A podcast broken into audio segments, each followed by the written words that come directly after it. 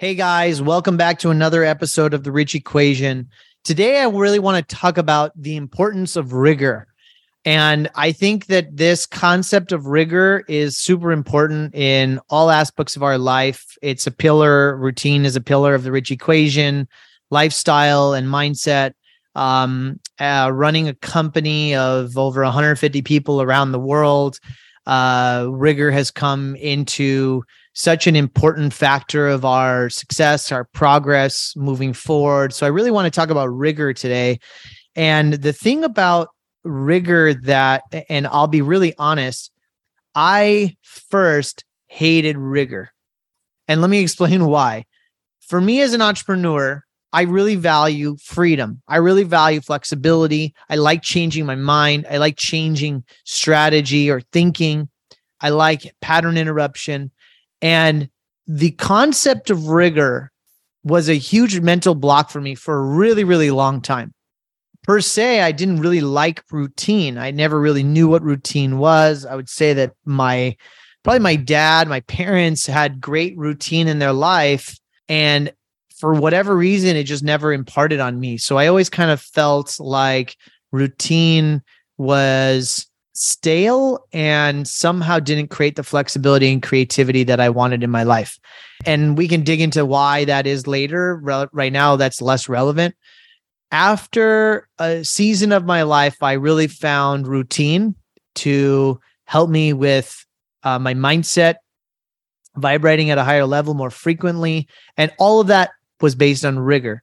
So let's talk about rigor in our personal lives first in the rich equation mindset, we talk a lot about routine, right? So for me, rigor applies in my personal life in the things that I like to do consistently to make me feel and operate and behave a certain way um, more consistently, right? So meditation, exercise, reading, journaling, eating well, knowing what not to consume. So not consuming too much alcohol, too much sugar, too much dietary types of things that make me feel like crap. And so the rigor, the consistency that I've built around some of those things in my life allow me to operate at that level more frequently. And if I was just to do it whenever I felt like it, I'd have ebbs and flows of energy and power and clarity and and resiliency in a way that with rigor it just doesn't happen. So rigor allows me to have those things more consistently. I don't always want to have the rigor. I don't always want to get up and work out or meditate or go do the hard things. But the rigor allows me to have more consistent, more frequent results. Now, when we talk about it in business, this is something recently I applied in my business more um, consistently. So, probably in the last 12 months, my crew have really drilled this into me that Ashish, you need to start managing the company with more rigor. And I want to give you some instances in the way we're doing that and how it's a, providing a lot of value within our operation and the results that we're getting. So, really fast, I think that some of the basic things we're doing is that we are having more frequent, rigorous meetings with certain groups. So we're not letting meeting schedules be whatever they want to be whenever they want to be. So we have one to ones with our leadership team consistently, almost without fail on a weekly basis. We have a leadership team meeting where everyone is together at least once a week. We have monthly recurring strategic meetings where we talk about what's going on with the business, what's working, what's not working. We review financial performance on a monthly basis. Then we have quarterly board meetings or quarterly strategic meetings with our management team about okay, what worked that quarter? How were our margins in that that month? Um, what are our strategic initiatives for the next month? How are we managing that? On the weekly calls, we review the strategic initiatives. So we're able to create traction. This is a EOS philosophy and if you don't know what EOS is, you can shoot me a note. But we use EOS and it's fantastic. And there's some things I really like about it, but it helps you create that rigor of talking about the big rocks in your company that you can continuously move forward because it gets attention on a frequency that can create, you know, results. We review KPIs on a weekly basis in that weekly meeting.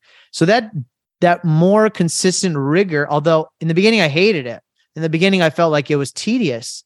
If it was recurring things, I didn't find the creativity in that. I didn't find the long term value in it because it felt repetitive. What it did was it allowed me to create a thought structure. It allowed the team the structure that they wanted, needed, and, and desired of like, what are we doing? Where are we going? What am I working on? And are we getting the results we want? I think people, employees, teams need that structure and rigor. It created a level of consistency of the thinking and the initiatives that we're working on. And it wasn't the flavor of the week.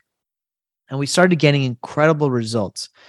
And let's talk about time because one of the main reason why I didn't want to do it was because I, I thought that it was going to take me a lot more time. Actually, it takes a lot less time because all of the impromptu meetings I was having during during the week that I had because I didn't have rigor all went away because the team and me were just prepared for our little one-to-ones or our weekly calls and everything that we would need to talk about would be in those weekly calls and the impromptu running by your office, let me catch up with you, let me talk about this or that, those slowly went away and allowed people to create better focus and better results.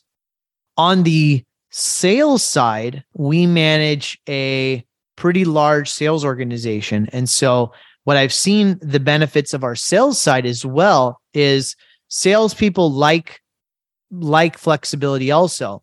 They like being on the road all the time, working on the street, being meeting customers, dealing with the rejection, focusing on win rates, transaction numbers, impressions. It's just a different mindset than internal operations. When we started implementing monthly recurring calls with our salespeople, results across the board went up. And let me tell you about this. And some of this sounds obvious, but there's there's a huge opportunity for all companies of all sizes to create some of this rigor.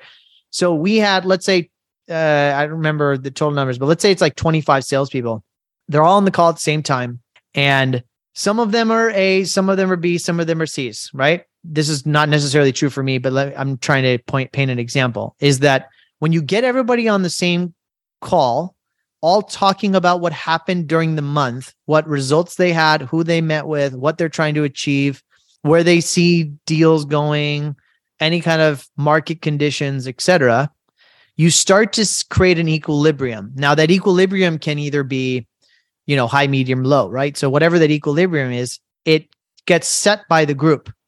And what happens is, is that the people at the bottom start realizing, oh man, I want this group, this team to improve. So I better step up. I'm not performing at a level of my ace, right? So the equilibrium slowly, slowly, slowly improves. The overall quality of the group because of the collaboration. And I'm talking about a nationwide sales team of people all across the country in different time zones, in different states. We're not talking about 25 people in one location. I'm talking about people all across the country doing their own independent thing.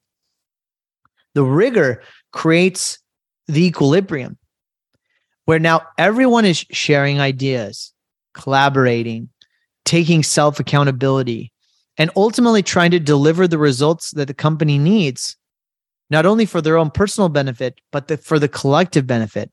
And the energy on these calls is mind blowing. And all by having a simple, recurring, uncancelable call that no matter what happens, that call is happening. And whether it's one sales leader or two sales leaders or three sales leaders, doesn't matter who's driving the call, but the call is happening and everyone needs to show up. And even the attendance is 80% or more every single month. So that may not be specifically applicable to you and your business, but think about where you can apply rigor. Where do you not want to provide rigor? Because of whatever reason you're thinking, it's probably exactly where you should be applying rigor in your company. I, I can tell you that that's true for me or I was experiencing uh, resistance within my teams of like, oh, sheesh, we're not going to do that. We're not going to provide, ri- we're not going to do rigorous meetings with that cadence. We don't find it valuable. The moment we started doing it, we started getting results. It takes time, six, nine, 12 months, which a lot of people are not willing to wait. But the chemistry, the collaboration, the results, it's 10x. And I think that not only doing that in good times, but learning how to do that in bad times uh, allows you to weather storms and and ride recessions and and good times and bad times together. So I really encourage you to think about this concept of rigor, not only in your personal life, but in your business life, in all aspects of, of what you do every single day. I guess another component, really quick off the cuff, is like how we manage our time. So I say this a lot, and that, you know, I really encourage people to use their calendar and use their calendar as a function and a utilization of their energy and where they spend their en- energy and being able to put things on your calendar, review it. Was that a good use of my time or not? Putting things on the calendar provides great rigor because you can't avoid it.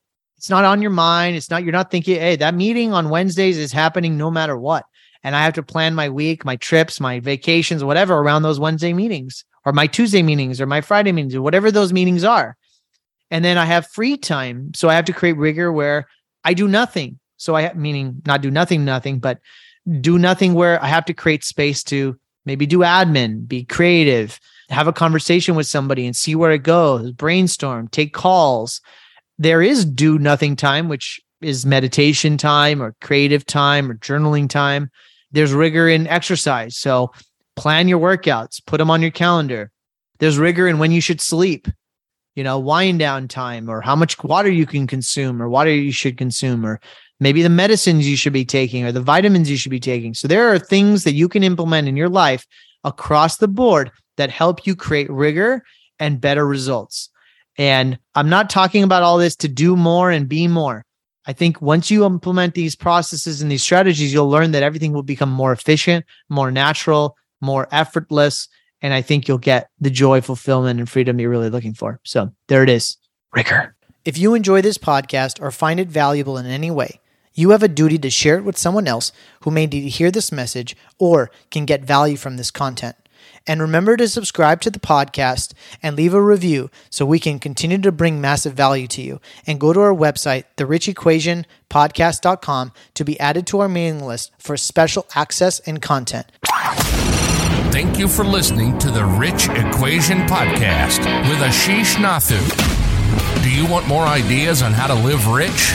Go to richequationpodcast.com for show notes and resources. Then take one minute to leave a Ashish a five star review on Apple Podcasts.